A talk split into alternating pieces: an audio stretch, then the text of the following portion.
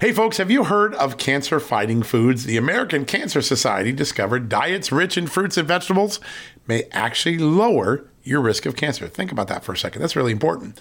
Hopefully, you hear this and run to the store for five servings of fruits and vegetables every day. But if you're like me, you probably don't have the time to do that, right? So maybe you should consider adding Field of Greens to your daily health regimen. Each fruit and veggie in Field of Greens was doctor selected for studied health benefits. There's a heart health group, lungs, kidneys, and metabolism groups, even healthy weight. What your body needs is in each scoop of delicious field of greens. I take it every day. Sometimes I put it in a shake. Sometimes I put it in my egg white omelet in the morning. Field of greens can help prevent, treat, and cure cancer? No, but it can powerfully help you audit your next checkup. Your doctor will notice your improved health or you're going to get your money back. Here's the most amazing thing about it. I started using Field of Greens a year ago. My cholesterol is down, my blood sugar's down, my weight's down, my health is up, my sleeping patterns are better, my metabolism is up. If you want to experience what I've experienced, go check out Field of Greens. Jump into the ring here. You're going to get an enormous benefit. And it's so simple single scoop, a couple of seconds, healthy lifestyle all day long. Now, Thanks to our good friends at Brickhouse Nutrition, Field of Greens is going to give you a 15% off discount plus free rush shipping. All you got to do is go to fieldofgreens.com and use the promo code JUSTNEWS for your discount. That's promo code JUSTNEWS at fieldofgreens.com. Fieldofgreens.com, promo code JUSTNEWS. Go check it out.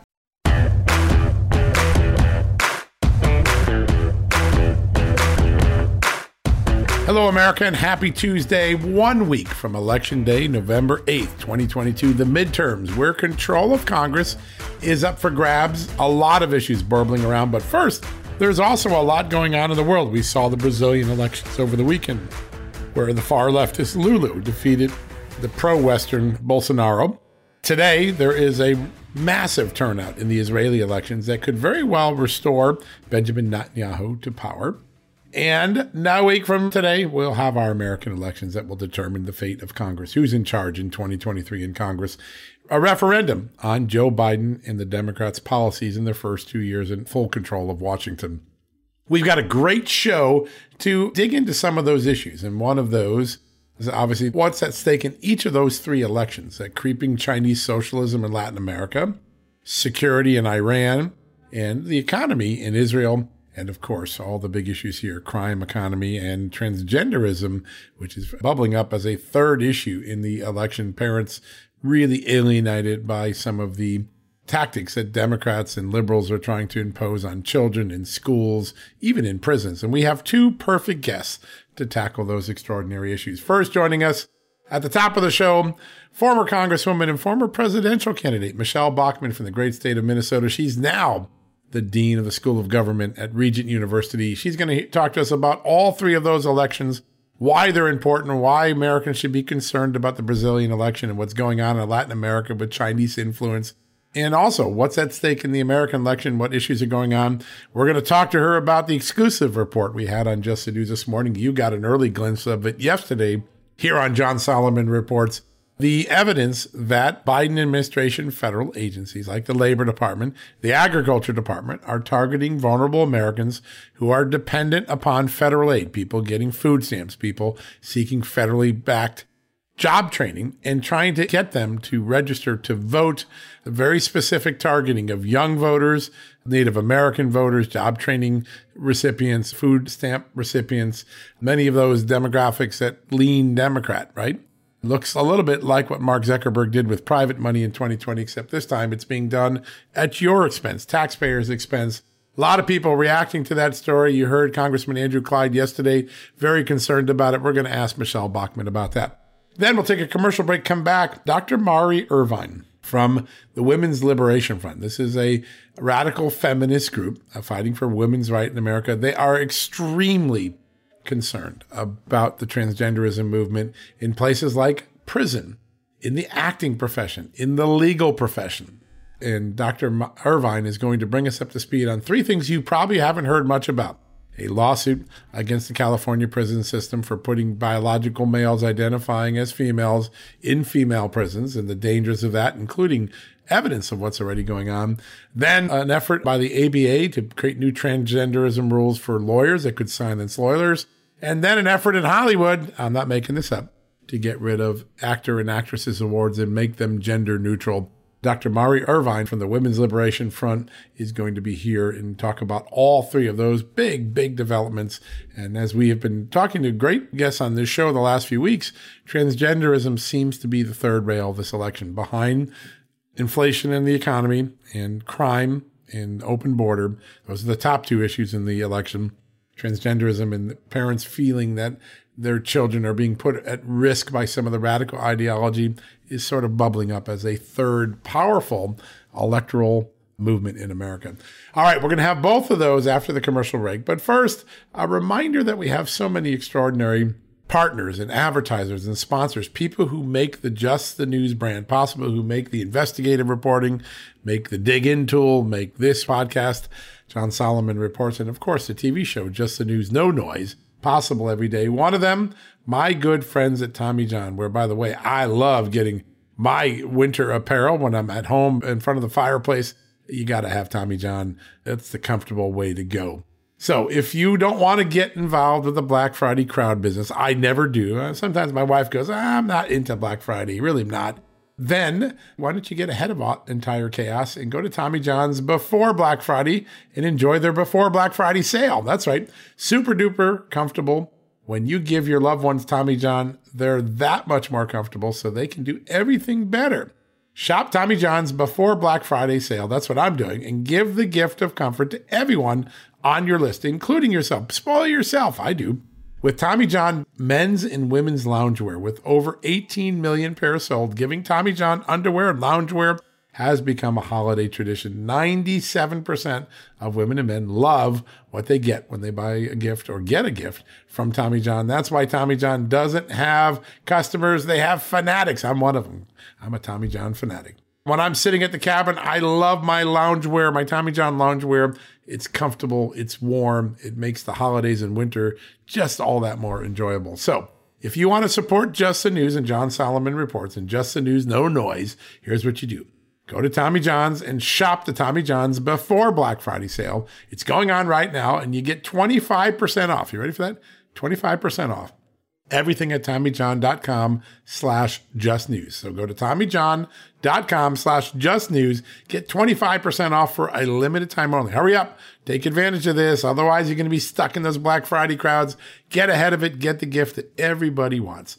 Tommy John apparel, the best. Some of my favorite things to wear, particularly in the fall and winter. How are you going to get that 25% off? Just one more time. I'm going to remind you Go to TommyJohn.com slash justnews. See site for additional details. All right, folks, we're going to take that quick commercial break. When we come back, Michele Bachmann, followed by a fascinating conversation about the transgenderism's effect on Hollywood, lawyers, and prisons from Dr. Mari Irvine at the Women's Liberation Front. We'll have both of those right after this commercial message.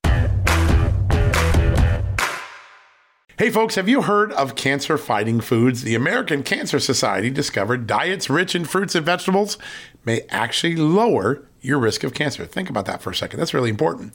Hopefully, you hear this and run to the store for five servings of fruits and vegetables every day. But if you're like me, you probably don't have the time to do that, right? So maybe you should consider adding Field of Greens to your daily health regimen. Each fruit and veggie in Field of Greens was doctor selected for studied health benefits. There's a heart health group, lungs, kidneys, and metabolism groups, even healthy weight. What your body needs is in each scoop of delicious field of greens. I take it every day. Sometimes I put it in a shake. Sometimes I put it in my egg white omelet in the morning. Field of greens can help prevent, treat, and cure cancer? No, but it can powerfully help you out at your next checkup. Your doctor will notice your improved health or you're going to get your money back. Here's the most amazing thing about it I started using Field of Greens a year ago. My cholesterol is down, my blood sugar's down, my weight's down, my health is up, my sleeping patterns are better, my metabolism is up. If you want to experience what I've experienced, go check out Field of Greens. Jump into the ring here. You're going to get an enormous benefit. And it's so simple single scoop, a couple of seconds, healthy lifestyle all day long. Now, Thanks to our good friends at Brickhouse Nutrition, Field of Greens is going to give you a 15% off discount plus free rush shipping. All you got to do is go to fieldofgreens.com and use the promo code JUSTNEWS for your discount. That's promo code JUSTNEWS at fieldofgreens.com. Fieldofgreens.com, promo code JUSTNEWS. Go check it out. Okay, it's time to commit. 2024 is the year for prioritizing yourself. Begin your new smile journey with Byte, and you could start seeing results in just two to three weeks. Just order your at home impression kit today for only $14.95 at Byte.com. Byte Clear aligners are doctor directed and delivered to your door. Treatment costs thousands less than braces. Plus, they offer financing options, accept eligible insurance, and you can pay with your HSA FSA. Get 80% off your impression kit when you use code WONDERY at Byte.com.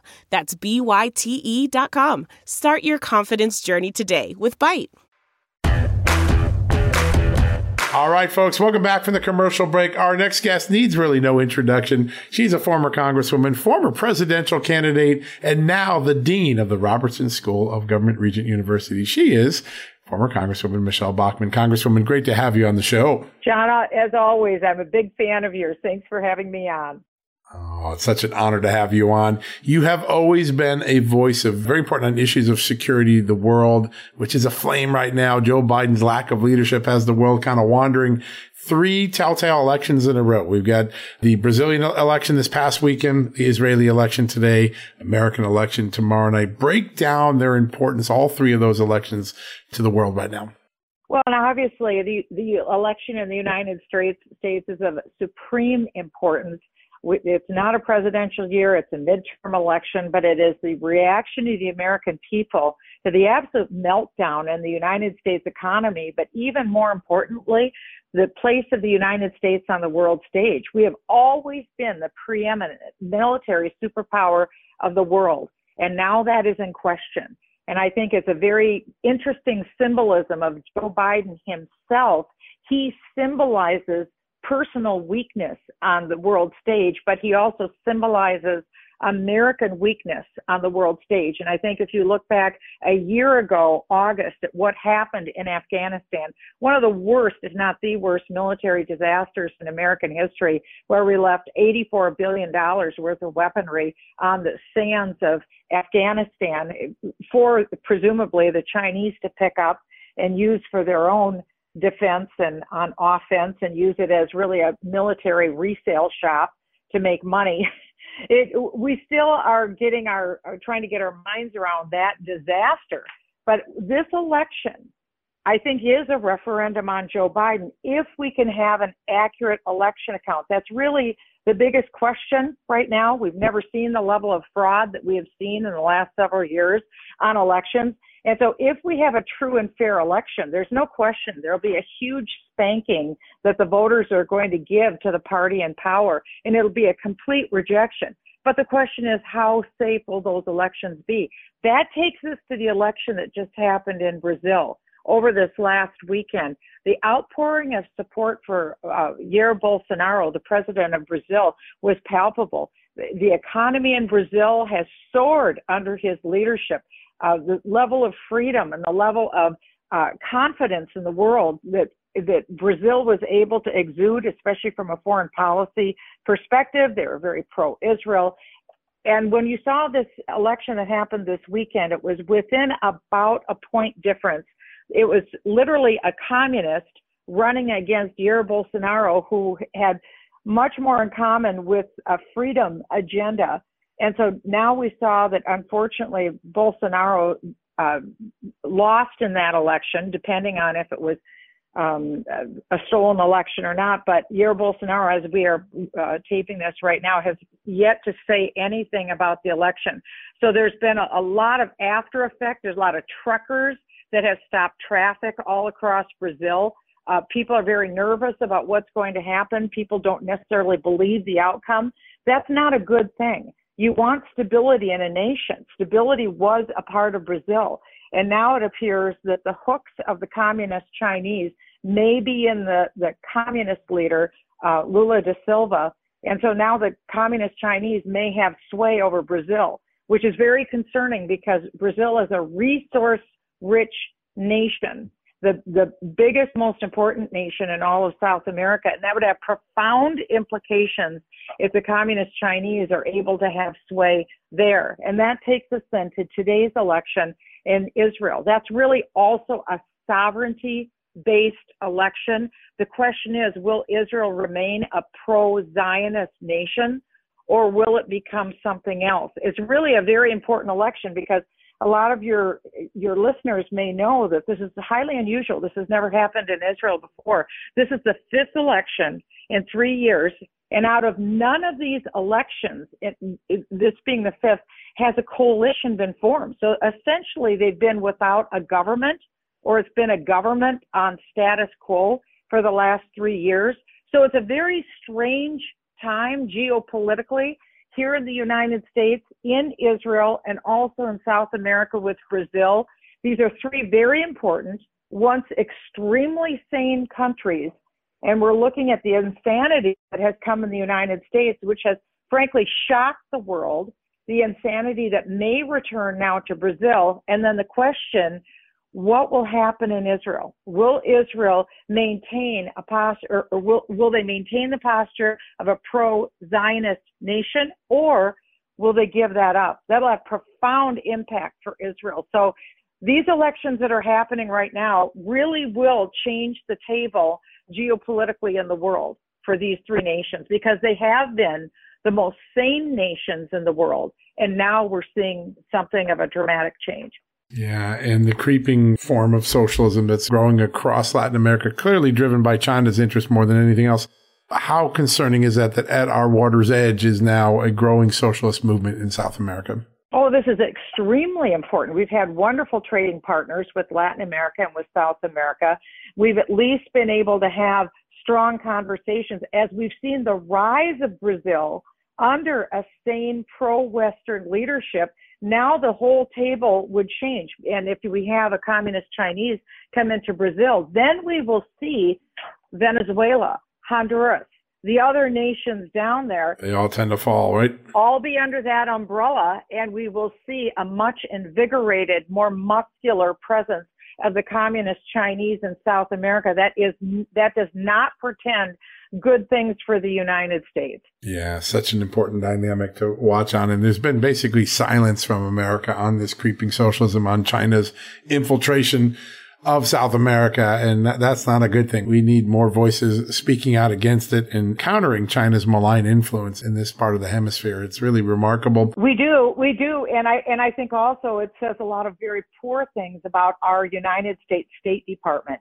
where it seems like our State Department is swinging for the other team, so to speak, when it comes to Brazil. Yeah, yeah, they were one of the first, obviously, to congratulate and call yesterday, and not speaking out in the weeks beforehand about the danger of socialism in Latin America was such a missed opportunity. As you look at this election, you talked a little bit about election integrity being an important decider whether this election goes well.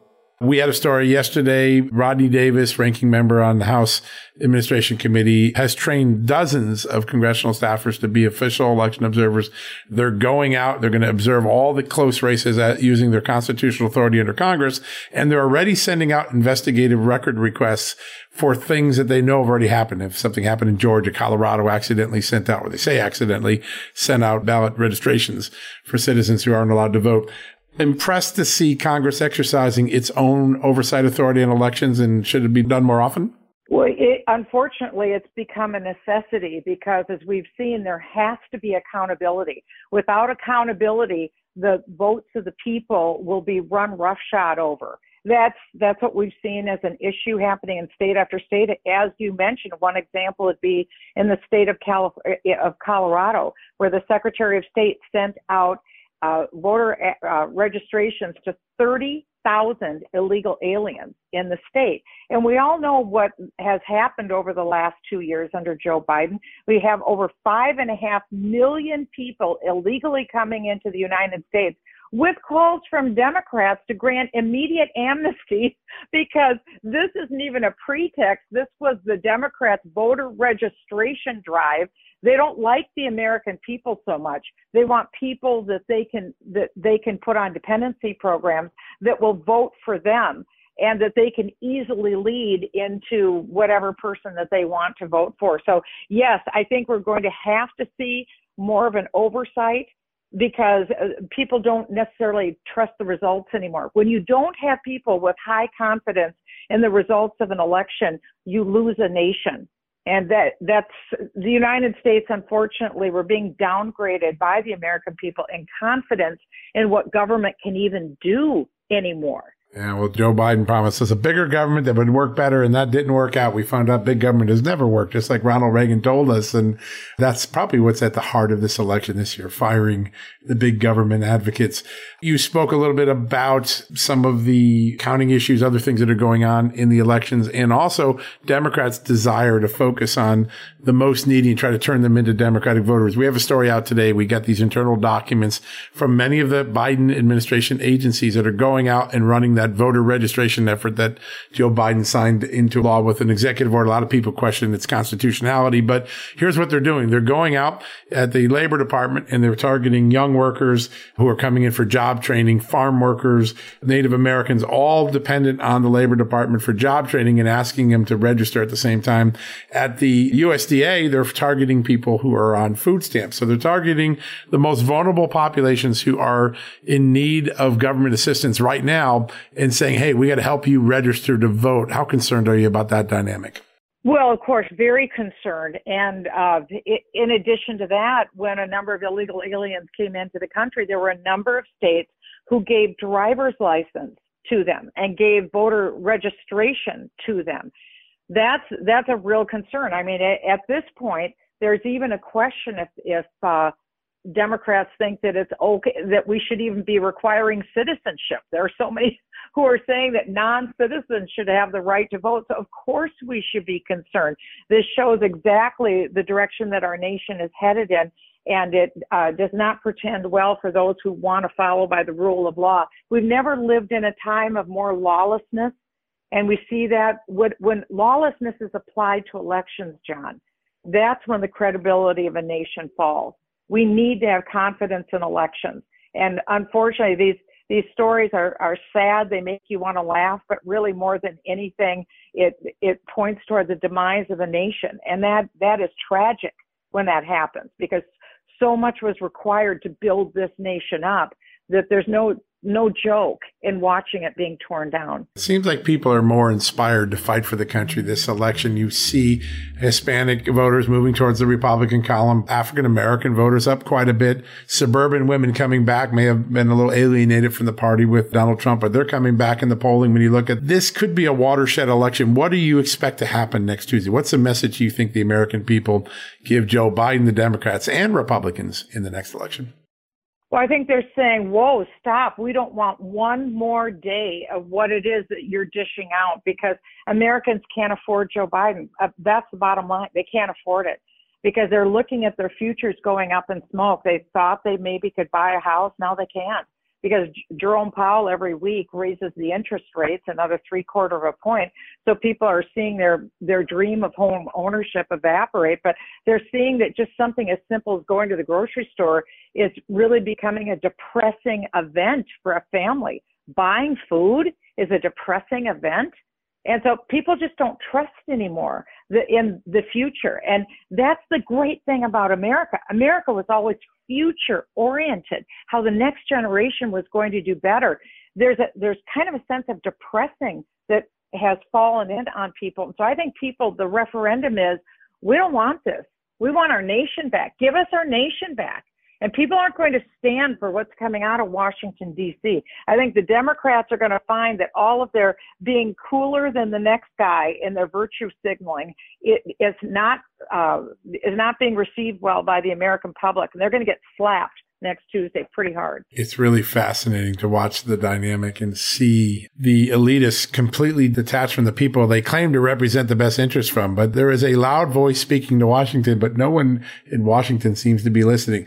Republicans are. They put together a commitment with America. They have a very positive 150 point agenda if they win, how important is it that they disrupt the status quo, that they don't get along and go along, that they go all in to try to change this country for the better? Well, it's imperative, John. This is the most important thing that Republicans have to do. They have to be very practical and they have to turn the dials to benefit the American people. If they fail to do that, then the American people won't forgive them and 2024 won't go so well. At this rate, if they're trying to actually change people's lives for the better for the next two years, and the obstructionist turns out to be the man sitting in the White House, Joe Biden, then I think that we will see a, a, a completely different government where the people will put a very strong can do Republican in as president. But if these Republicans just decide they're going to go along with the establishment and not fight back against Joe Biden, if they lose that opportunity for two years, um, they may never get that chance again. Yeah, that's exactly. And it's interesting. Uh, the Freedom Caucus has been circulating some documents to likely freshmen, people who come in next year saying, don't fall for any of the dirty tricks in Washington. Hold out, be tough. Don't get hoodwinked. Uh, some even your own party might even hoodwink you. It's kind of interesting to watch that. Last question. You're doing so much dynamic at Regent University. You have all these incredible thought leaders and political leaders coming through. Mike Pompeo, Glenn Youngkin, you see them all around. There is a war that a lot of people are fighting in K through 12 right now and parents trying to reassert their authority over the school agenda that their children learn at. But the higher education institutions are the second area where this propagandization of American history and liberal ideology is occurring. Regent stands out as a leader do you think there's a larger movement underfoot with like what Ron DeSantis is doing with tenure in Florida to yank back the universities from the far left influence that they've kind of fallen under? Well, I think certainly in some of the private schools, we're a private Christian school where we are graduate schools through undergraduate schools. And we've maintained for 44 years a commitment to the pursuit of truth and understanding of truth. We have 13,000 students that are matriculating through our university. We're unapologetic that we're trying to stand on the side of the acquisition of knowledge, facts, and information. We're not an indoctrination school. We want to pursue truth. I think as people look at the world falling apart around them here in the United States, they're recognizing that the old ways may be good ways and that we have to pursue truth and not pursue uh, radical, trendy agendas. And so I think that as parents are saying, not with my kid, you don't, in the K 12 system, so too, I think parents are saying in higher ed, I'm not going to throw my hard earned money out so that my kid can get a degree in garbage studies. And so they're, they're taking a, a look twice. And I think that's why we've seen such profound growth this year at Regent University because people want to have some morals and some faith involved with education, but they also want high academics. That's what Regent was always known for. High, high academics, but also coming from an unapologetic faith perspective. More and more, I think whether it's independent adults who are seeking education or parents for their children, I think they really want value for their money, not just a college degree. Because at the end of the day, that's what people want is, is knowledge in an area where they'll be able to pursue their dreams. So I think we're seeing that in K 12. I think we're seeing it in higher ed. That's a good thing. Yeah. And tenure, do you think that reevaluating tenure, the idea that you have unfireable academic bureaucrats, no matter what they do, that that becomes, at least in the state universities, an issue? It's certainly in Florida. It has been. Do you think that becomes an area where people uh, at least evaluate whether tenure is a good thing or a bad thing? Oh, it should be. I know we don't have just lifelong tenure here at Regent University, but at the state schools, they should. And of course, one thing that we're seeing through K 12 is really the harm that teachers unions have brought to students and it's downgraded education in the public school. So whether it is the influence of the teachers unions or whether it's the influence of tenure, there needs to be a much bigger conversation because these are tax dollars that are being spent on these schools. And so I think we need to pull the plug on that and really do a full on redesign of K-12 through higher ed. It should be much more choice oriented and results oriented. Yeah, such a great point. The idea that some things beyond merit is a really good thing. We have to get back to merit in America. I know that's something you've argued for a long time. yeah, it's so great to have you on, Congresswoman. You always speak the truth and you have such good insights, particularly what's going on in the world today. Can't wait to get you on after the election to make sense of all that's happened over the last 10 days. We'll do it. Thanks again, and God bless you and your great audience, John. Thank you. A great honor to have you on. Thank you so much. All right, folks, we're going to take a quick commercial break. When we come back, Dr. Mari Irvine, the executive director of Women's Liberation Front, in a deep dive into how the transgenderism ideology is affecting the safety of women in prison, the rules that lawyers must follow at the ABA, and even something as simple as acting awards in Hollywood. We'll have all of that right after the commercial break. Hey, folks, if you're a homeowner and you're like me, you want to protect your home, right? But when's the last time you checked on the title to your home? If you never have, listen to this. A new report on homeowners shows we all now have $16 trillion in equity. That's an all time high in America. That's why you need protection from a scam the FBI calls house stealing. That's when the equity in all of our homes is the target, sadly, of scammers. If nobody's watching the title to your home, these scammers can transfer your title to their name, take out loans, and your equity could be gone. Poof, gone. You have to protect your equity from this despicable crime right now with triple lock protection from my good friends at HomeTitleLock.com. The first step is to check on your home's title to see if it's still in your name. Sign up with your address at HomeTitleLock.com and be sure to use the promo code JUSTNEWS. They're going to send you a complete title scan of your home's title and your first 30 days of triple lock home title protection. That's legendary protection, by the way. It's free. HomeTitleLock.com. Use the promo code JUSTNEWS. One more time, go to HomeTitleLock.com today and protect your most important asset, the equity in your home. All right, folks, as we draw near to another critical election, it's not only about casting your vote, it's about elevating your voice, making your voice be heard. AMAC is more than just a senior discount organization. They unite like minded patriots like you and I, committed to preserving our cherished values and actively opposing the leftist agenda that's sweeping across America. Just look at their recent victories. AMAC members helped to push forward an investigation into practices that inflate drug prices. They successfully defeated ranked choice voting in order to protect traditional voting methods, and they've also helped block a federal takeover of elections. As AMAC's membership grows, Washington is listening. Every new member strengthens this movement. If you love America, visit amac, amac.us slash just news to become a four-year member for just $30. That's a great discount. AMAC is not only better for America, it's better for you. Membership gives you access to the AMAC magazine, free Social Security and Medicare guidance, money saving discounts, trusted news, sweepstakes, and so much more. It's a community, not a service. Take advantage of our election year sale, four years for just $30 at AMAC. By joining over 2 million Americans, they can't ignore your voice in Washington anymore. Join now at amac, amac.us slash just news. That's amac.us forward slash just news.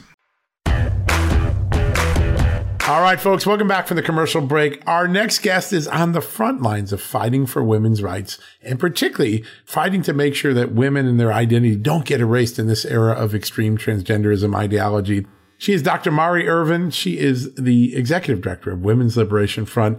Dr. Irvin, good to have you back on the show. Oh, yeah. Thank you so much for having us. We always enjoy um, having this opportunity to, you know, to talk about the different aspects of our work and how we're fighting to protect women and girls. You have such a big agenda. You're working on so many different fronts, but I want to focus on one that a lot of our listeners, our readers are very familiar with. You filed a lawsuit against the California prison system, trying to keep biological males out of female prisons state's been kicking it down the road, kind of delaying, but the threat isn't gone, right? The danger to women in those prisons is still extremely high. Can you give us a quick update on what's going on in that lawsuit? Yeah, absolutely. Well, unfortunately, we are dealing in the post COVID pandemic era. Um, I think we're not the only ones who are dealing with this major challenge of just our lawsuit moving along at a snail's pace. There has been um, pretty much no progress on our lawsuit in terms of any significant, um, you know, interactions with the judge.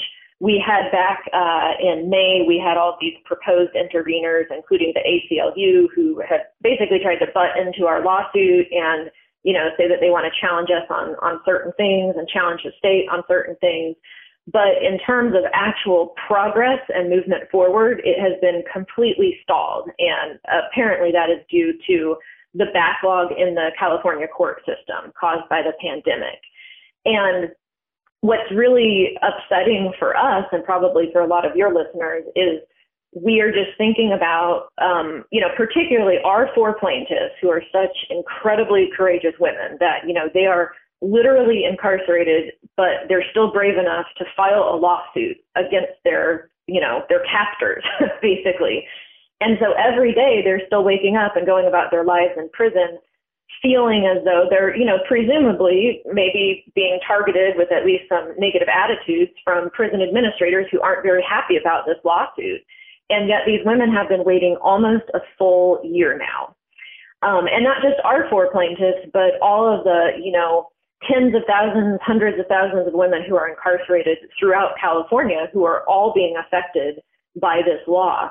They're all still being put at risk every single day because men are still being allowed to transfer into their facilities. It is a really scary thing. And then you have the additional problem of some of these California prison workers that were involved in sexual assault at the prison as well. I think one of them pled guilty just a few days ago. So you have some of the prison guards and workers that are abusing the women. And then you have the extreme danger of having a biological male put into the population the way it is. Do you feel like California is beginning to feel, the state is beginning to feel some of the pressure of this, or do you think they feel hoity and able to kick this down the road some more?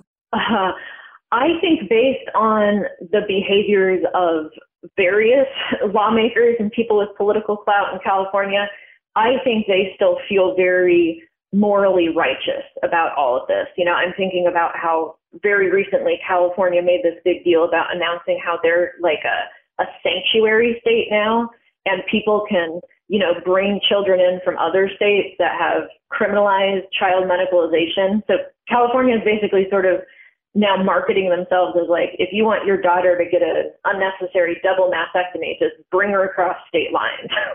so I think they're like California in general is really doubling down on its its promotion of gender ideology. So I I think we definitely still have a real legal fight ahead of us for our lawsuit you see these women like Mimi Lee, who I know you're representing, who witnessed and provided a sworn declaration to one of the assaults that was allegedly committed by a trans individual. The courage it takes inside the prison to do that when you're already a prisoner has got to be pretty large. Yet it doesn't seem to resonate with the prison officials. Why is it that Mimi Lee's voice isn't more valued or put front and center with the state? Why not give her more credibility, give her more protection? Um, you know, I think it this is what we're seeing is a situation where men and women are being treated and valued in such different ways. And that's one of the arguments in our lawsuit is that these male inmates seem to be getting treated with like favoritism and sort of special treatment. For example, you know, the men transfer in and they actually get to have a say in who they want to bunk with, you know, who they want to share cells with, where they want to be housed. And they claim, you know, it's because they're so vulnerable. And yet, women, on the other hand, even when they're reporting sexual assaults or physical assaults, they're not really being treated as victims at all. Um, that they're actually, you know, some of them feel like they're being retaliated against and controlled. And yeah, pariahs for coming forward. Yeah, exactly. Like endangering themselves more. And, you know, I'm sure that there are many women in the prison you know, who are just like, I'm going to keep my head down and my mouth shut because I don't want to even attract any attention to myself. And so that's why we're so grateful to these four women for, you know, having the courage to not just come forward, but like, I mean, they're really public, right? Like they're publicly officially listed as our plaintiffs. It takes an extraordinary amount of courage to do that. And uh, these will probably be landmark lawsuits. At some point when they get litigated, they're going to raise some of the most important issues in the 21st century when it comes to gender. And I think everyone should keep an eye on these. You're doing lots more though, whether it's the ABA, the Film Critics Association, a lot of different things going on. Tell us a little bit about your new amicus brief against the American Bar Association's model rules for gender identity. Yeah, we have we have been busy on, on so many different angles and fronts, and we actually in the past couple of months, we have co-submitted two amicus briefs um, on two completely different topics, and we co-submitted both of those with an agency we enjoy working with a lot, um, Concerned Women for America. So this was, um, you know, co-submission with CWA. Um, and you know their their stakeholders and our stakeholders differ pretty significantly um, on some of you know the, the cultural issues they support or oppose but we really enjoy coming together and working with them whenever you know we are fighting against these gender ideology issues.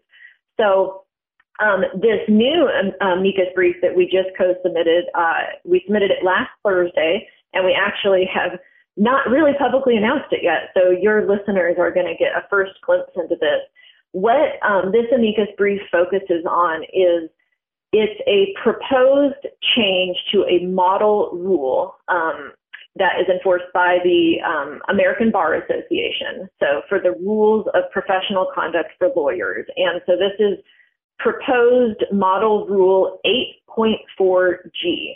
And basically, um, you know, there's lawyers are supposed to follow all these different rules of ethics in terms of their behavior inside the courtroom and outside of the courtroom. Outside as well, right? Yeah. Right. And obviously, you know, we we don't want attorneys who are discriminating against people or being really bigoted and biased. And so that's what some of these ethic rules focus on. And the reason that we were very concerned about this proposed change to Rule 8.4G is that they are proposing to add uh, gender identity as a protected class.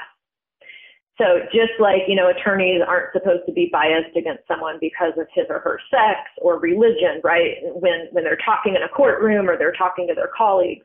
Well, now gender identity is getting thrown into this mix. And so, you know, this could bring up a huge range of issues for attorneys inside the courtroom as well as outside of the courtroom because, you know, when you think about even inside the courtroom, we're already seeing this with our lawsuit where our plaintiffs have actually, you know, this this um, one woman who's our plaintiff, she was sexually assaulted by a male inmate. He, you know, he pushed his body and his genitals up against her, right? And she reported to the prison, and the prison came back with telling her that it was a woman who had assaulted her instead of a man. And so one of our our um, sort of strategic thoughts with our own lawsuit is are we going to get to the point in our lawsuit where we are going to be told we have to use female pronouns to refer to men? And that's exactly what this proposed rule could potentially do. Is if an attorney is arguing a court case talking about a transgender identified male, a judge could potentially say you're being biased because you're referring to this quote unquote trans woman as a man, you know, how dare you? You're demonstrating bigotry here. So this would have major implications for anybody who is bringing forward lawsuits. It could really handicap a legal strategy of a victim, right? It could literally handicap them from being able to seek justice. Mm-hmm. Yeah, and it, it kind of reminds me of, uh, you know, words have a lot of power. Language has power, and there was a famous lawsuit years ago that um, with Wendy Murphy where you know, she was working with a survivor of rape. And I remember in that case, the judge said that they weren't allowed to use the word rape in their lawsuit, which seems absolutely mind blowing. and so this could be, this could be similar, right? Where attorneys are actually being forced to basically like promote and go along with a, a political ideology, or you could even say it's a faith based belief system that they don't believe in, but they could actually start to be coerced in the courtroom to, uh, you know, promote this idea of gender ideology and the fact that humans can change, or, you know, the notion that humans can change sexes, even though if they don't believe that. And then, so obviously, this proposed rule could have massive implications for lawyers who are talking to one another, talking to judges, talking to defendants, cross examination, talking to jurors, all that. But then even outside of the courtroom, we could, you know, think of situations, for example, let's say there's a law professor who is discussing a situation um, in his or her classroom with students. Well, a student, and you know, we have all kinds of ridiculous stories now coming out of you know graduate schools and undergrad classrooms where students are accusing their professors of being transphobic. There was you know, a couple of months ago, I saw a news article. This female professor was basically fired because she told her students that she believes there are only two sexes of humans. And the graduate students all claimed they, you know, they were being harmed by her and they walked out of her classroom. And so what this proposed new ethics rule could do is that could basically be setting up the same situation in law schools all across the country. Yeah, that's a big one. That's why it's important. Uh, this is one that a lot of people probably haven't heard of, but American Bar Association has enormous power. It does. It does. And you know, we um we've actually here at Wolf we had an incident a while back. Um, you know, this is somebody being a social justice warrior on Twitter but um, somebody who was intentionally trying to smear the reputation of our attorney and then one of our um, advisory council members who has done a lot of wonderful legal work for us and this guy got online on Twitter and was talking about how, you know, if our attorneys were, um, you know, if they were licensed to work in his state, he would be pursuing them legally for ethics violations and reporting them to their professional associations. No kidding. Yeah, yeah. So there are, you know, there are several incidents already. Um, and again, just in general, we know we talk to women in just about every um, professional uh, career line that there is out there. Women come to us and they say how much they support us and agree with us, but they're too afraid to speak up because they're afraid of being fired. And so now we're seeing what's happening. The exact same thing is happening in the, the legal realm as well. We have wonderful attorneys who volunteer for us behind the scenes, but they're too scared to speak up professionally. So this this rule, if it is approved, is going to really become a slippery slope, um, making it much more difficult for attorneys who just want to state basic biological facts about men and women. Yeah, no doubt. We all love watching the Oscars. We all love watching the awards show. There's always that great award for the best actor and the best actress, but there is a move afoot in Hollywood that I know you're fighting to erase the gender distinction in acting awards. Tell us a little bit about that and what Wolf is doing on that front. Absolutely. So this is also brand new news. We have your your listeners are going to be the very first people in the country who oh, hear about this today because we have not actually published our petition on the website yet. But we have been working for the past few weeks with a whistleblower um, in California who approached us, and this person was very, very concerned about a recent change um, made by the Los Angeles Film Critics Association, which is a huge, you know, influential um, association in the entertainment industry. And what this, uh, what the LA Film Critics Association did is they decided to cave into gender ideology now the vote was very close. It was apparently like 26 to 27 vote in favor of this. So split very, very equally. There was a lot of a lot of dissent. But what they said is they're no longer going to have sex-based awards for acting. So they're no longer going to give an award to a woman for being best actress and an award for a man for being best actor. Instead, they're just, you know, they're going to, they said they're going to respect, you know, the all the non-binary and transgender identified people out there, and they're just going to give awards to people in general who are the best people in acting roles. and this is really concerning, um, you know, because winning uh, an acting award, it's not just something that does something great for, you know, woman's ego, right? It actually has a profound impact on her career trajectory and on her financial ability, you know, to make more money. And what a lot of research has shown is that when a, a film ends up being much more successful and making more money, if an actress wins a Best Actress award. So when women win awards, it ends up helping everybody involved in that particular film which means that directors are going to have more incentives to try to cast women in starring roles because if they have a chance to win an award, it's going to help everybody. And so what this is going to do is end up de-incentivizing directors and producers from even casting women in the first place. So we're we're really concerned about this, and so you know we were approached by someone who was who was really worried about again just you know the erasure of women's career opportunities. Um, you know, thinking about all the little girls out there who might want to go into the film industry and thinking they're not even going to have a chance to win awards at this point for acting. Ironic that many of the liberals who want to get rid of the glass ceiling, right, in the various industries where it still exists, in this case may actually be helping to impose a glass ceiling by taking away one of the leverage points that an award winning actress would have to do better financially or to do better in advancing in her career. The ironies abound in this debate, don't they? Yes, I mean absolutely, and you're right with the whole. They're really imposing the glass ceiling again. Just you know, it's it's wearing a different outfit basically because you know think back. I'm sure you and your listeners, we have seen countless ridiculous news stories now. You know, I'm on LinkedIn a lot, and I'm always seeing all these like you know um, the 10 highest paid female CEOs, and like half of them now are men who say that they're women but the companies are paying them a bunch of money and now now saying like you know the companies are able to claim that they um, you know they don't have a gender wage gap right? That they're hiring women into top leadership professions and roles. But it's actually oh yeah there's there have been countless stories out there now.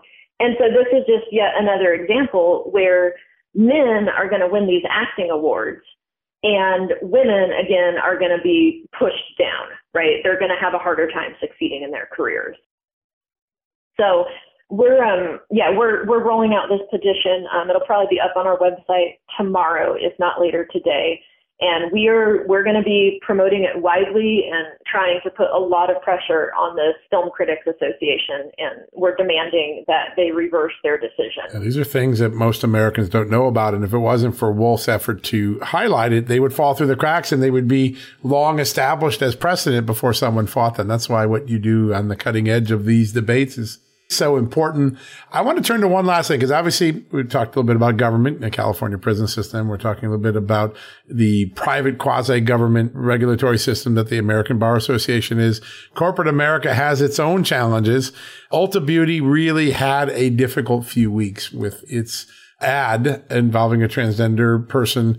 Tell us a little bit about the lessons all corporations should learn from Ulta Beauty's misstep. Yeah, I mean, I think that corporations need to wake up and realize that not everybody is on board and in agreement with the absolutely ridiculous notion that a man can put on makeup, grow out his hair, put on a wig, put on really stereotypical clothing for women, and actually be perceived by the public as being a woman.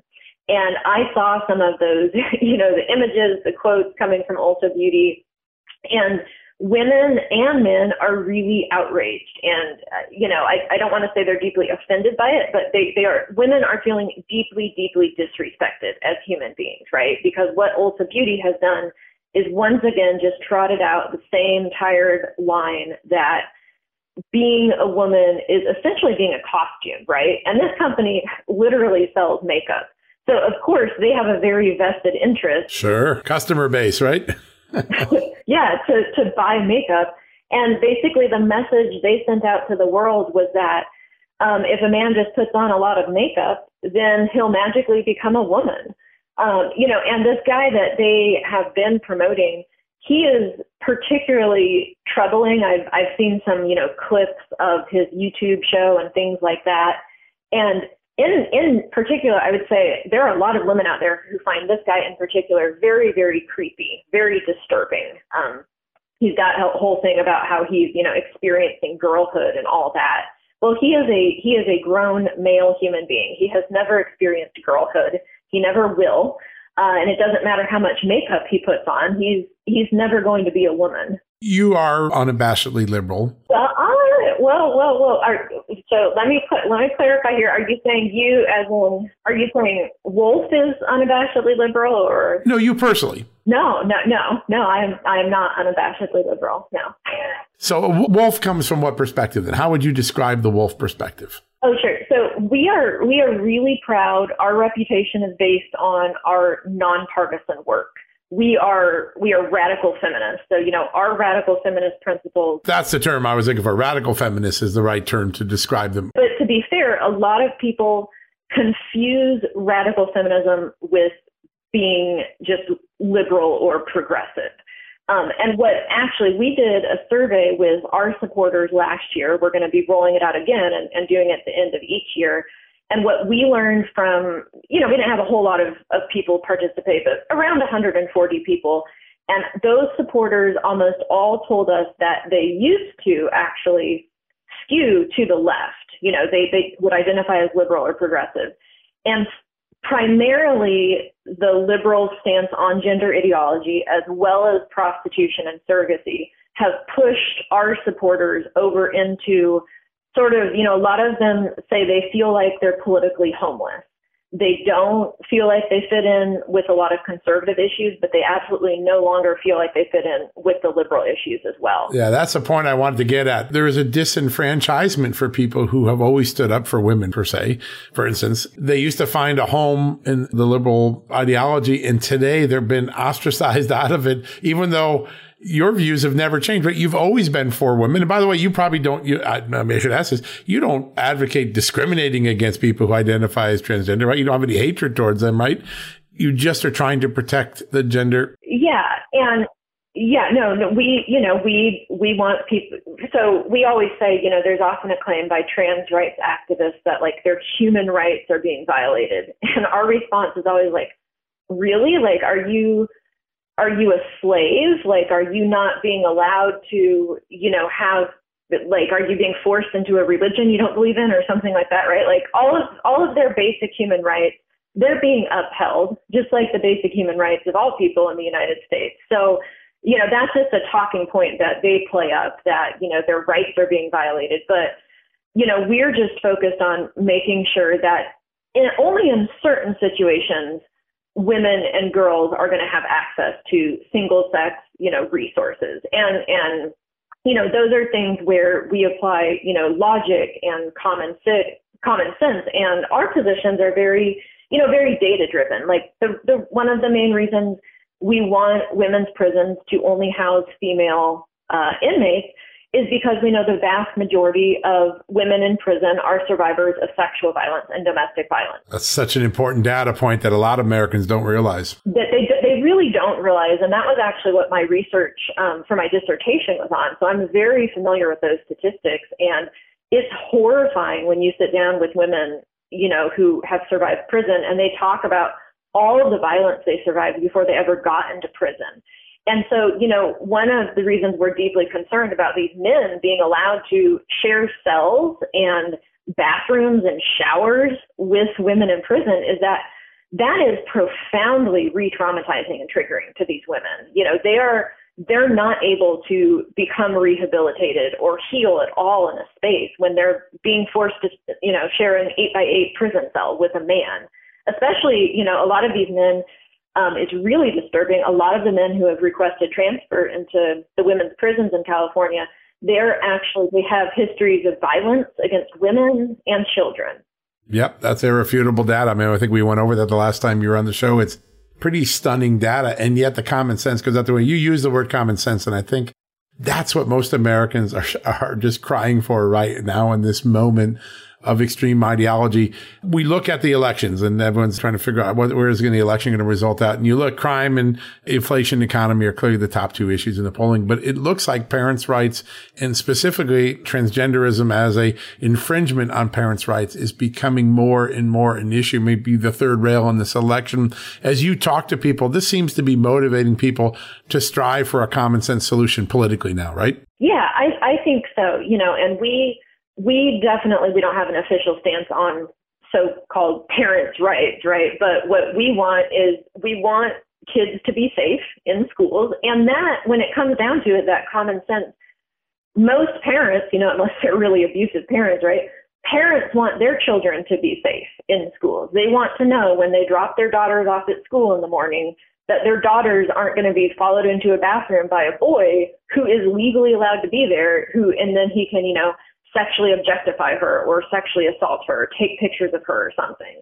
And so that's what parents have been starting to realize over the past few months is that there are a lot of school systems out there that have been going behind the parents' backs. And, you know, really, I feel that it's fair to use the phrase grooming these children into believing um, you know, really like believing in gender ideology. Yeah, and if nothing else, they're grooming them not to pay attention to their parents' authority, which is a dangerous precedent for a bureaucrat or someone in the schools to advocate. They're eroding the moral authority that we've always in society given to parents, as long as they're good parents, right? As long as they don't do something terrible. My career background and academic background before I came over um, to serve at Wolf has has always been in sexual violence and domestic violence prevention and response. And that's something we always talk to parents about in trainings for child abuse prevention and response is uh, nobody should ever be telling your child it's okay to keep a secret from you.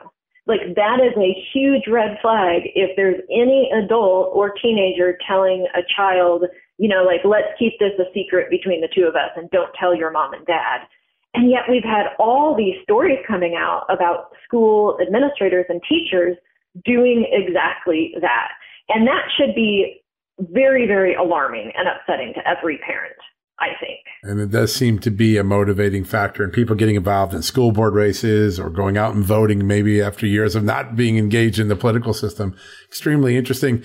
There's so much going on. And I know folks are listening say, Hey, this is a really important issues that I just heard about ABA, California lawsuit, acting awards. What's the best way, Mari, for people to stay in touch with what Wolf's doing every day? Um, I would say getting signed up to receive our weekly email newsletter is the best way. Uh, you know, we are we're pretty active on different social media platforms: Facebook, Twitter, Instagram, and LinkedIn. If they are on LinkedIn, I encourage them to connect with us for sure. Um, but but um, and I can send you my my info afterwards if you'd like. But getting our weekly emails is going to be the best way to consistently get our news. Um, our website is really full of a lot of different issues that we're working on, but we do have um, we have a blog, you know, so if they go to the news section of our website, um, they they can follow along with all our news because we usually will release a blog every time we take part in an activity, and um, and we are going to be um, just as the you know the end of the year for all nonprofits. Most of them usually do a big um, you know sort of holiday fundraiser, and so we are going to be doing a matching challenge uh, for a fundraiser. We had a generous donor who's who has stepped up um, and is going to be matching people's donations. So we'll be rolling out announcements about that. That's a big deal. Yeah. Yeah. You know, we are um, something I think a lot of people might not realize about us. Um, you know, most nonprofits across the country, you know, they do the type of work where they can apply to get government support or state support. Whereas we, you know, because we're considered problematic by a certain political administration right now, we are we are pretty much not really eligible. You know, we're not competitive when it comes to trying to get any kind of government support. So uh, pretty much almost all of our donations come from individual donors who care. And we feel so grateful every single day, you know, because we're we're fighting to protect these women in prison. We're fighting to protect vulnerable, you know, little children who are being targeted. And all of our work is made possible pretty much by grassroots support by individual people all over the country in all 50 states. So we, we have a lot of gratitude to the people who keep us running. Such an important thing for people to remember. These things don't happen for free. It takes support to get these issues litigated and to get for amicus briefs and letters out. Such an important thing. Well, Dr. Mari Arvan, it's always an honor to have you on and we love having you on. We're going to stay on top of these three really big developments and thank you for sharing some breaking news with us today. Very scoopy. Yeah, thank you so much for uh, giving us the opportunity, and um, you know, just I, I would say for supporting our work, but really what you're doing is you're simply giving your listeners an opportunity to hear about the work we're doing, and then they can, you know, judge for themselves where they land on the issues. Illuminate and then let people make up their own mind. That's what journalism used to do. They've got to keep doing it. So. What a great honor to be with you today. Thanks for joining us. We're going to check in after the election with you because these are important issues that are going to keep burbling in the system. So thanks so much. Thanks so much. Have a great afternoon. You as well. Folks, we're going to take a quick commercial break. We'll be right back after these messages. Delve into the shadows of the mind with Sleeping Dogs, a gripping murder mystery starring Academy Award winner Russell Crowe. Now available on digital. Crowe portrays an ex homicide detective unraveling a brutal murder he can't recall. Uncovering secrets from his past, he learns a chilling truth. It's best to let sleeping dogs lie. Visit sleepingdogsmovie.com slash Wondery to watch Sleeping Dogs, now on digital. That's sleepingdogsmovie.com slash Wondery. CarMax is putting peace of mind back in car shopping by putting you in the driver's seat to find a ride that's right for you. Because at CarMax, we believe you shouldn't just settle for a car you should love your car. That's why every car we sell is CarMax certified quality so you can be sure with upfront pricing that's the same for every customer. So don't settle. Find love at first drive and start shopping now at CarMax.com. CarMax, the way car buying should be. All right, folks, that wraps up another edition of John Solomon Reports, the podcast from Just the News. Thanks for listening. Hey, one more time, a reminder if you want to get ahead of the Christmas shopping and all that Black Friday craziness, you know what you can do. Go to TommyJohn.com slash just news. Get 25% off some of the most comfortable loungewear and apparel you're ever going to wear. They're great gifts. Get one for every one of your family and friends. They'll be thanking you all fall and winter long. And you'll be thanking yourself for having to avoid the crowds on Black Friday. Go check that out at TommyJohn.com slash just news. Have a great night. God bless you. God bless this extraordinary country. We'll be back tomorrow with another edition of John Solomon Reports, the podcast from just the News. Folks, everyone knows the next medical crisis is just around the corner, whether it comes in the form of a pandemic or something much more mundane like a tick bite you and your family need to be prepared. That's what we learned from this last pandemic, right? That's where the Wellness Company comes in. You know the Wellness Company. We have their great doctors like Dr. Peter McCullough on all the time on our shows. The Wellness Company and their doctors are medical professionals that you can trust, and the new medical emergency kits are the gold standard when it comes to keeping you safe and healthy, and most importantly, prepared. Be ready for anything. This medical emergency kit contains an assortment of life saving medications, including ivermectin and Z-Pak. The medical emergency kit provides a guidebook to aid in the safe use of all of these life saving medications, so you know what you're doing.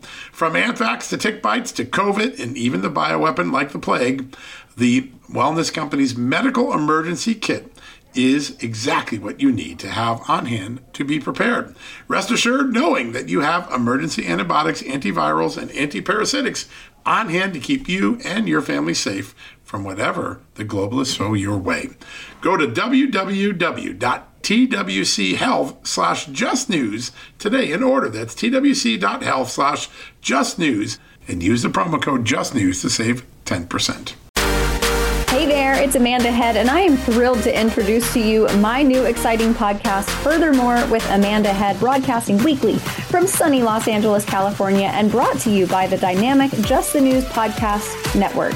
On this fresh and engaging podcast, I delve into the latest news with a little bit of a twist, exploring the furthermore of every story. But this isn't your typical run of the mill news commentary or politically charged program. I interview a diverse range of guests, including business leaders, entertainers, musicians, educators, experts, politicians, and many influential figures from both the United States and around the world. So why not make your Mondays, Wednesdays, and Fridays a little more interesting? Tune in on your preferred podcast platform and discover furthermore with Amanda Head on Apple Podcasts, Spotify, or wherever you listen to your favorite shows. And don't forget to hit that follow or subscribe button and be sure to download the latest episodes. I can't wait to have you join me on this exciting journey.